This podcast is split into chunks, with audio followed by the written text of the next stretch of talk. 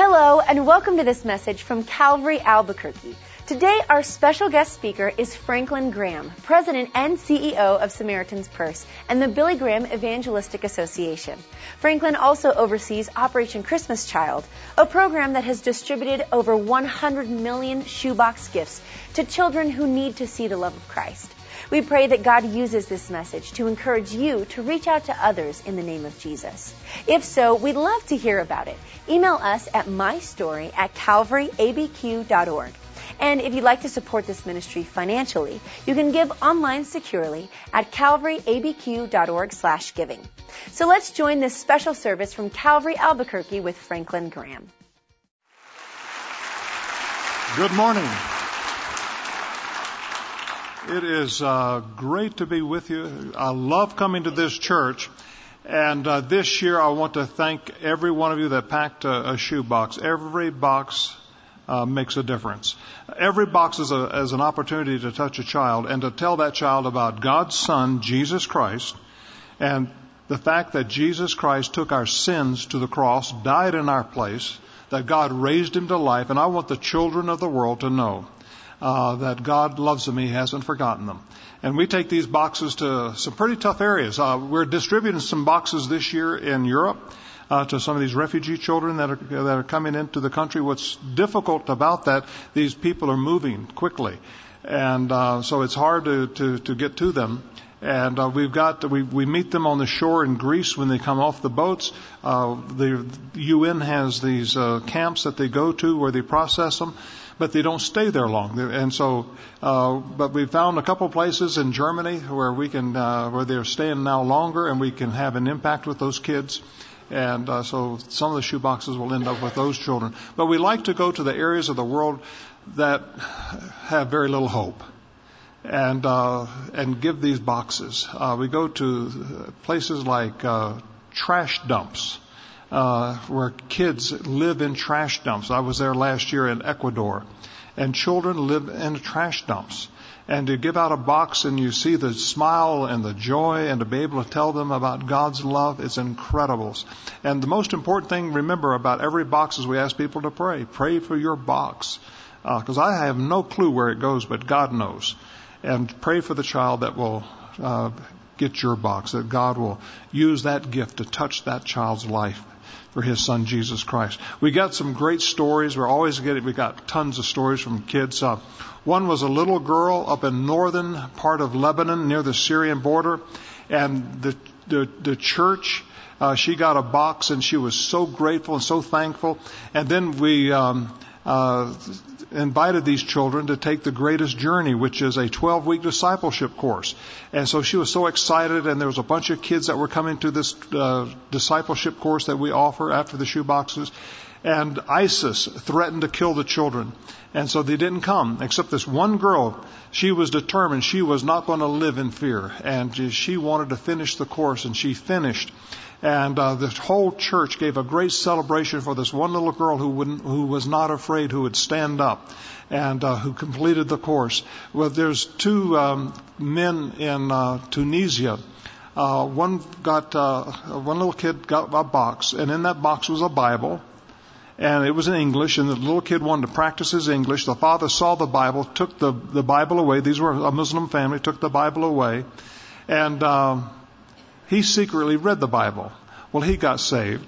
Uh, he gave it to his brother, and uh, his brother got saved. Uh, now, this is a Muslim family. They have more than one wife. Um, and uh, the wives got saved.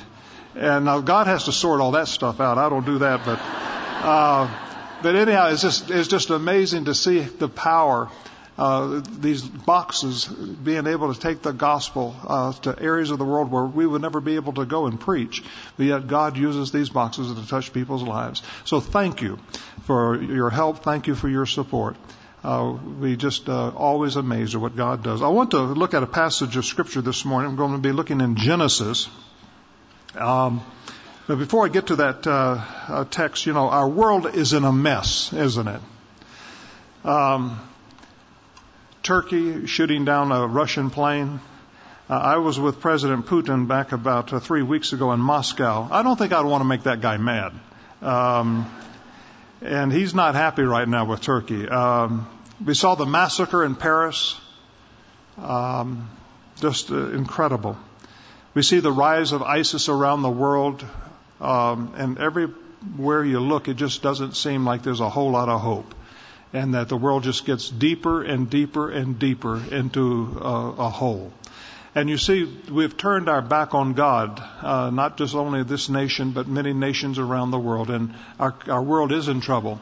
And I believe that um, the return of the Lord Jesus Christ is near. Jesus said he was coming back. And uh, he also gave signs that we should be looking for, and I believe uh, we are close to his return. And so for us as believers, I think this is probably the most exciting period of history to, to live in, uh, as we see God um, uh, at work, uh, things that are changing in the world, and at the same time, the need for the gospel is greater now than ever. But God is going to judge sin.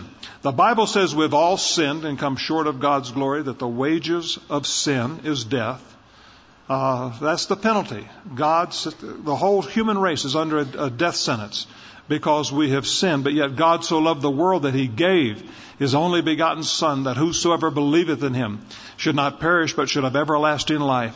God sent his Son, Jesus Christ, from this, from heaven to this earth to take our sins where he died on the cross, shed his blood where he was buried for our sins, but on the third day God raised him to life.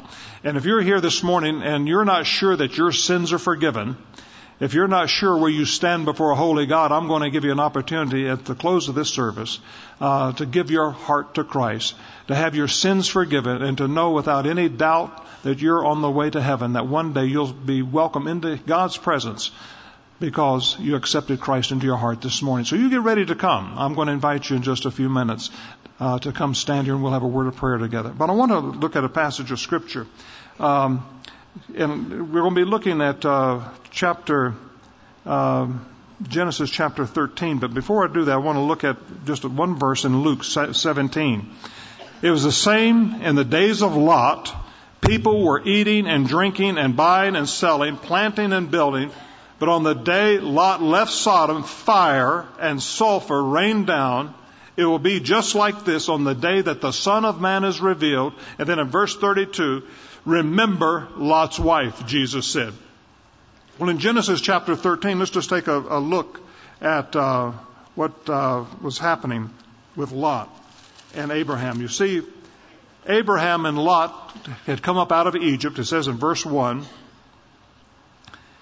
to the Negev with his wife and everything he had, and Lot went with him. Abraham had become very wealthy in livestock silver, and gold. From the Negev, he went from place to place until he came to Bethel, to the place between Bethel and Ai, where his tent had been earlier. And he had built an altar there, and Abraham called the name of the, the Lord at that place. Now, Lot, who was moving about with Abraham, also had flocks and herds and tents, but the land could not support them while they stayed together, for their possessions were too so great that they were not able to stay together, and quarreling arose between Abraham's herdsmen and the herdsmen of Lot. The Canaanites and the Perizzites also were living in the land at that time. So Abraham said to Lot, Let's not have any quarreling between you and me, or between your herdsmen and mine, for we're brothers.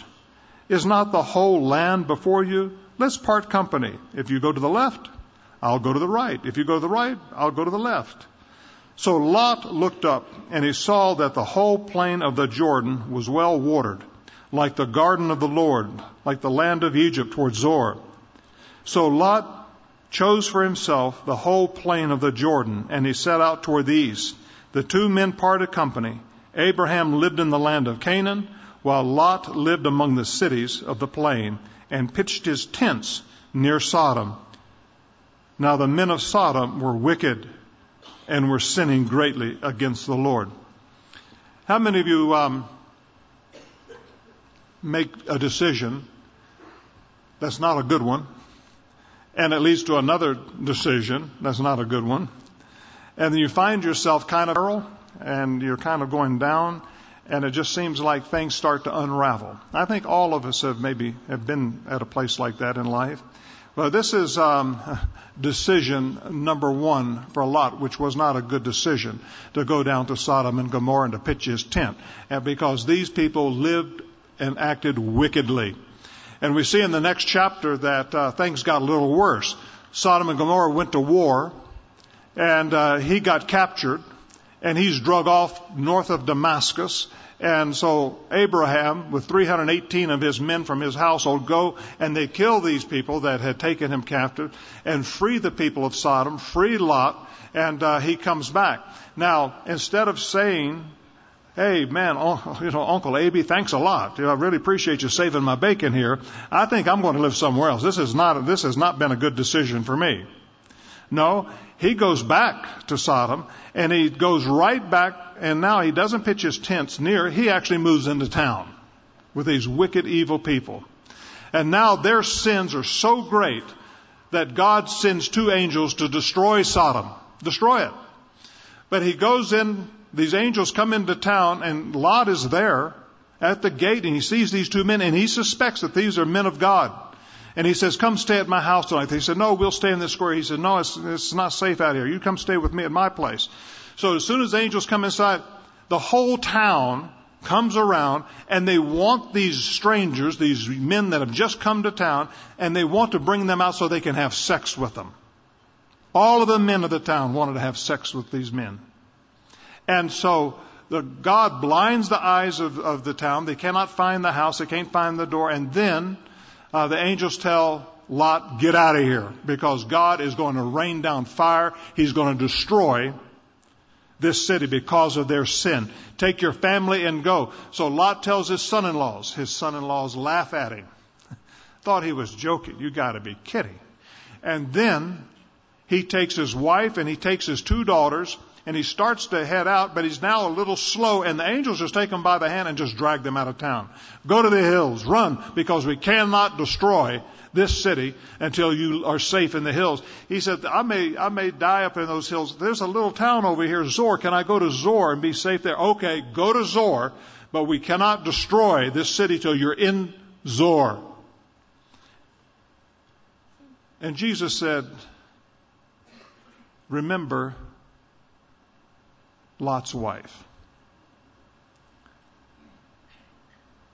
There are many articles that are written about Armageddon. And uh, Armageddon is uh, the plain of Jezreel. It's between Samaria, the hills of Samaria, and the hills of Galilee. And uh, to the east is the Jordan River. To the west uh, is the Mediterranean. And many people uh, believe the Bible teaches that this is where the last uh, battle on earth will take place at Armageddon. And then uh, the Bible uh, says that the Lord Jesus will, will return. Uh, the Bible says the day of the Lord will come as a thief in the night. The heavens will be destroyed with a roar. The elements will be destroyed by fire and the earth and everything in it will be laid waste. And Jesus tells us to remember Lot's wife. They went with Abraham to Egypt. She lived in Abraham's tent. She saw the great wonders and God working in Abraham's life. Um, and Abraham and of course Lot became very rich and affluency is, can be very dangerous and many times affluency brings spiritual poverty. The Bible says it's easier for a camel to go through the eye of a needle than for a rich man to enter the kingdom of God. And the Bible says, woe to you who are rich, for you've already received your comfort. Woe to you who are well fed now, for you will go hungry. Lot and Abraham became wealthy. They part their ways. Abraham gives Lot the choice. You can go to the left. I'll go to the right. Whatever you want to do, but we just can't stay together. We got too many animals. And Lot makes the decision. I'm going to go to the well-watered plain. And he goes to the Jordan. And Sodom and Gomorrah, they were kind of, um, say, what kind of cities were they? I don't know. Maybe Vegas and Wall Street combined. I don't know. And uh, says, Behold, this was the sin of your sister Sodom. Arrogant, overfed, and unconcerned, the Bible says in Ezekiel. And they did not help the poor and the needy. They were haughty, and they did detestable things before me, God says. You see, God sees sin. He saw Sodom, and He was bringing judgment on Sodom because of their sin. But God sees your sin. And again, all of us are sinners. Every one of us, Franklin Graham stands here at this microphone as sinner. And our sins separate us from God. And you may be here this morning and you may not know God's love. You may have never experienced His forgiveness and His salvation. God is wanting to forgive sin. He is a loving God, but He's also a just God. He's going to judge sin. But today He's willing to forgive sin. And He wants to forgive. He's eager to forgive. But He cannot forgive unless you come to Him and accept by faith His salvation, His provision for your sin, His sacrifice for your sin. That was His Son, Jesus Christ. Jesus came. He sent Him out of heaven to this earth on a rescue mission to save us from our sins. He took our sins in our place. When Jesus Christ hung on the cross, He wasn't there for His sin. It was our sins that He took to the cross. He died in our place. He shed His blood for you and for me. And He was buried for our sins. And on the third day, God raised Him to life. And if you're willing to accept that by faith and to believe that this morning by faith, God will forgive your sins. He'll heal your heart. And I'll invite you in just a few moments to get up out of your seat and come stand in front of of this platform, and we'll have a word of prayer together. And uh, if you came with friends, they'll wait on you. They won't leave you. Uh, but you come and uh, you get ready uh, to have your sins forgiven this morning. Sodom and Gomorrah, they had scientific achievement for their day. They had military power for their day. They had economic strength. And they sought sinful pleasure and they lived for themselves. They, they loved sin. They became sexually perverted. You know, our country today, we are sexually perverted. Who would have ever thought five years ago that uh, same-sex marriage would be legal in, in this country?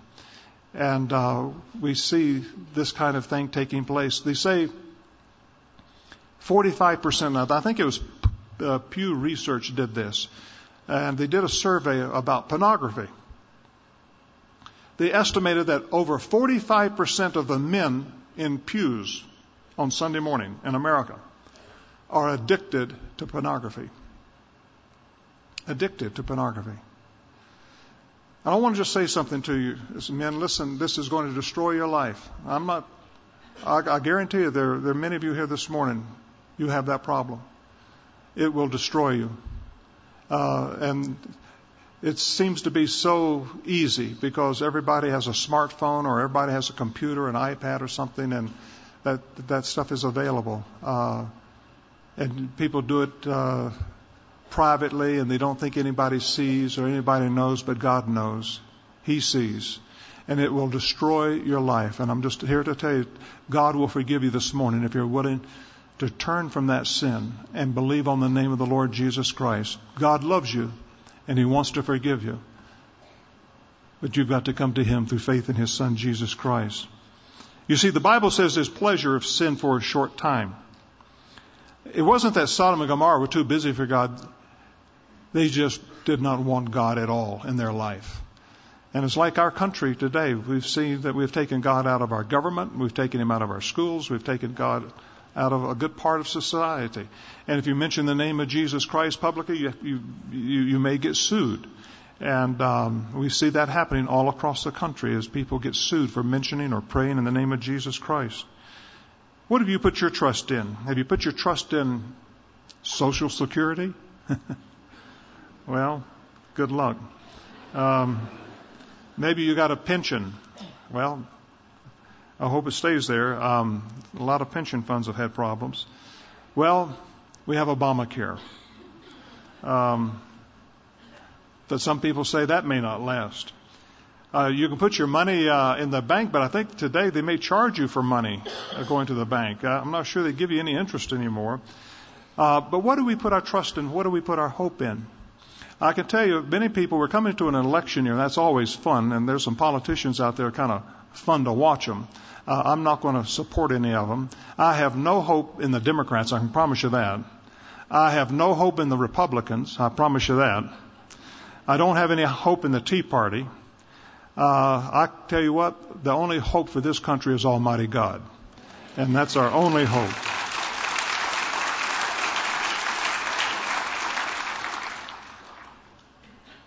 Sodom and Gomorrah, they participated in sex perversion. And one of the last pitfalls a nation takes before judgment seems to be sex perversion. And it's usually found in affluent societies like the United States and like where we see in Europe today.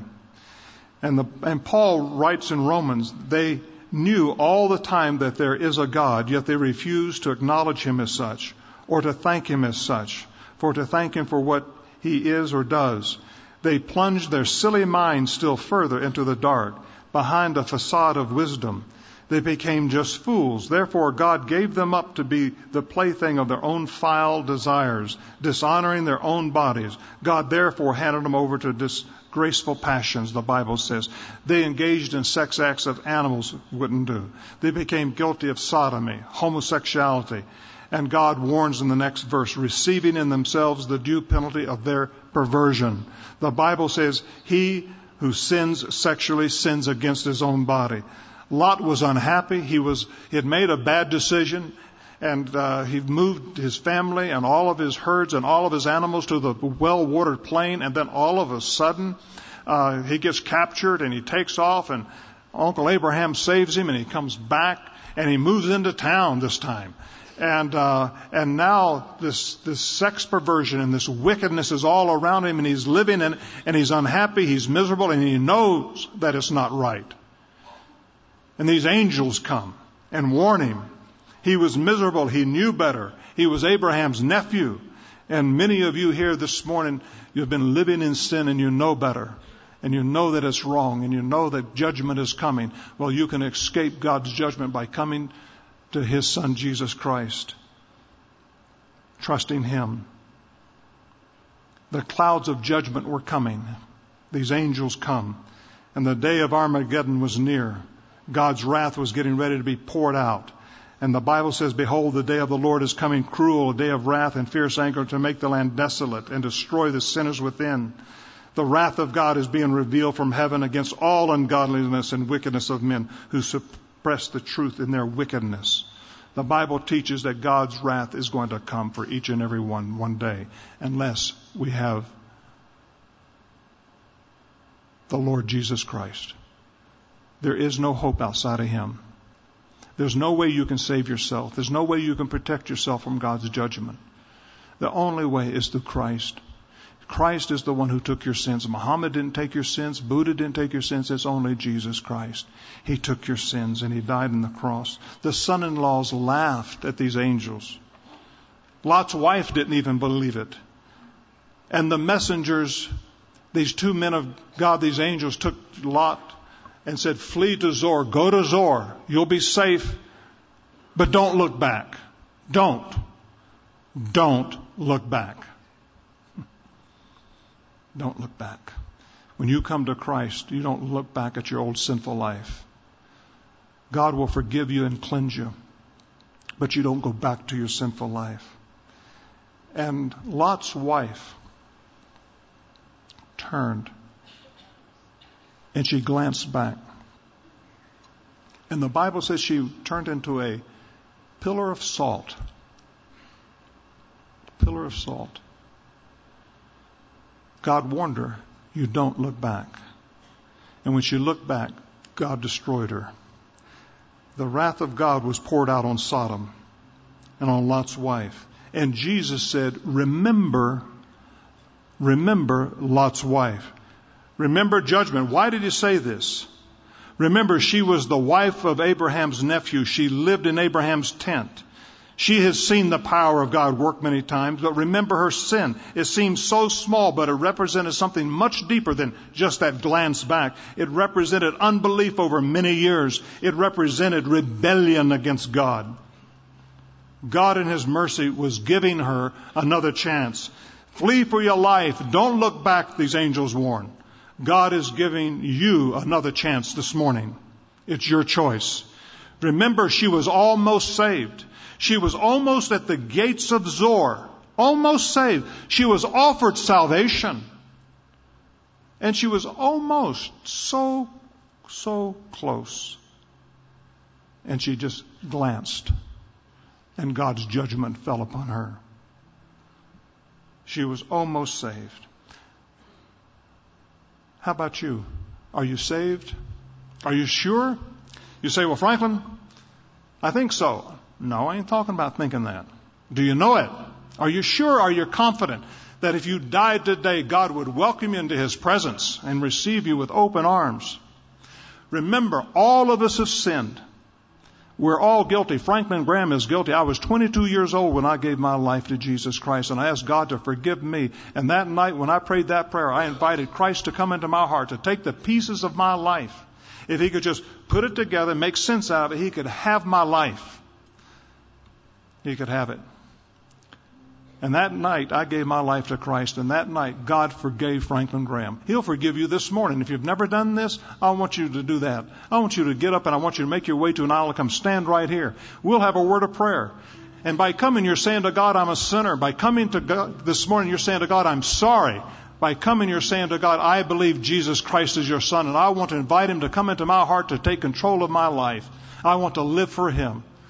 Will you do that this morning? If you've never done it, I want you to do that. And there's some of you men here, you've been, you've been into pornography and you need to ask God's forgiveness and you need to turn from that. But you come this morning. You come. Come in the name of the Lord Jesus Christ. Come to Him. God loves you.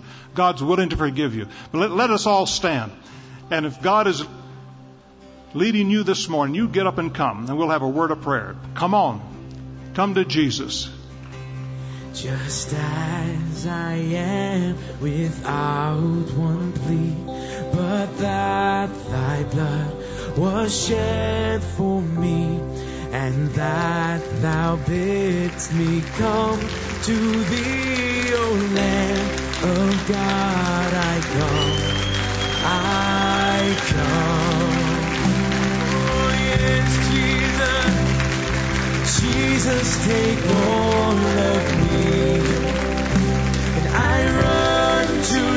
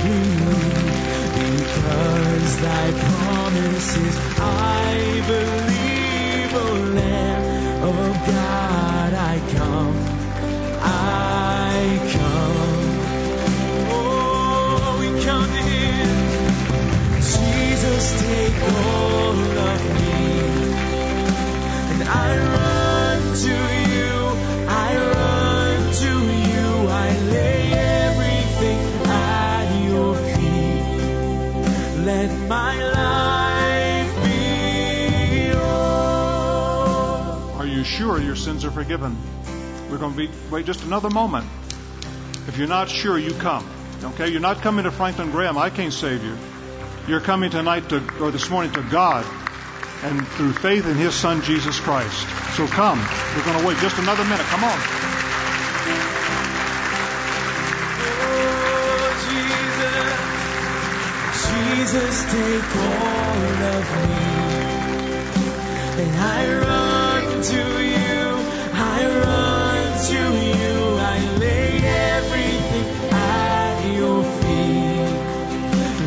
my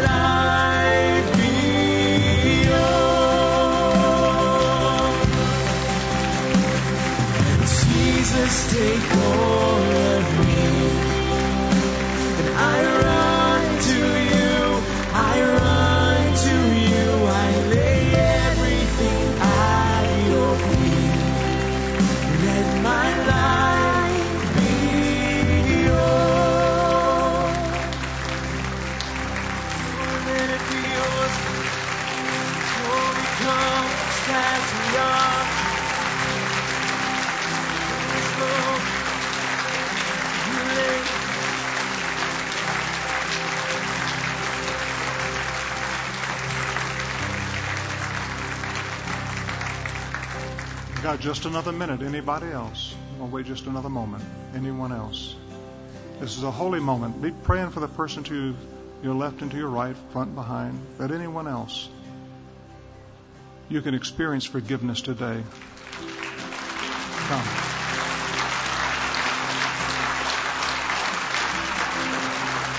Anyone else?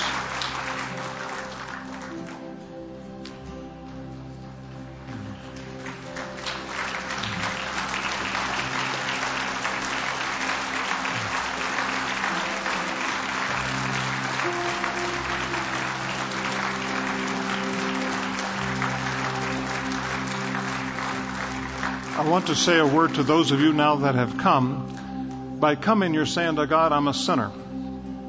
You say, but Franklin, doesn't he know that? yeah, he knows that. He just wants to hear you say it.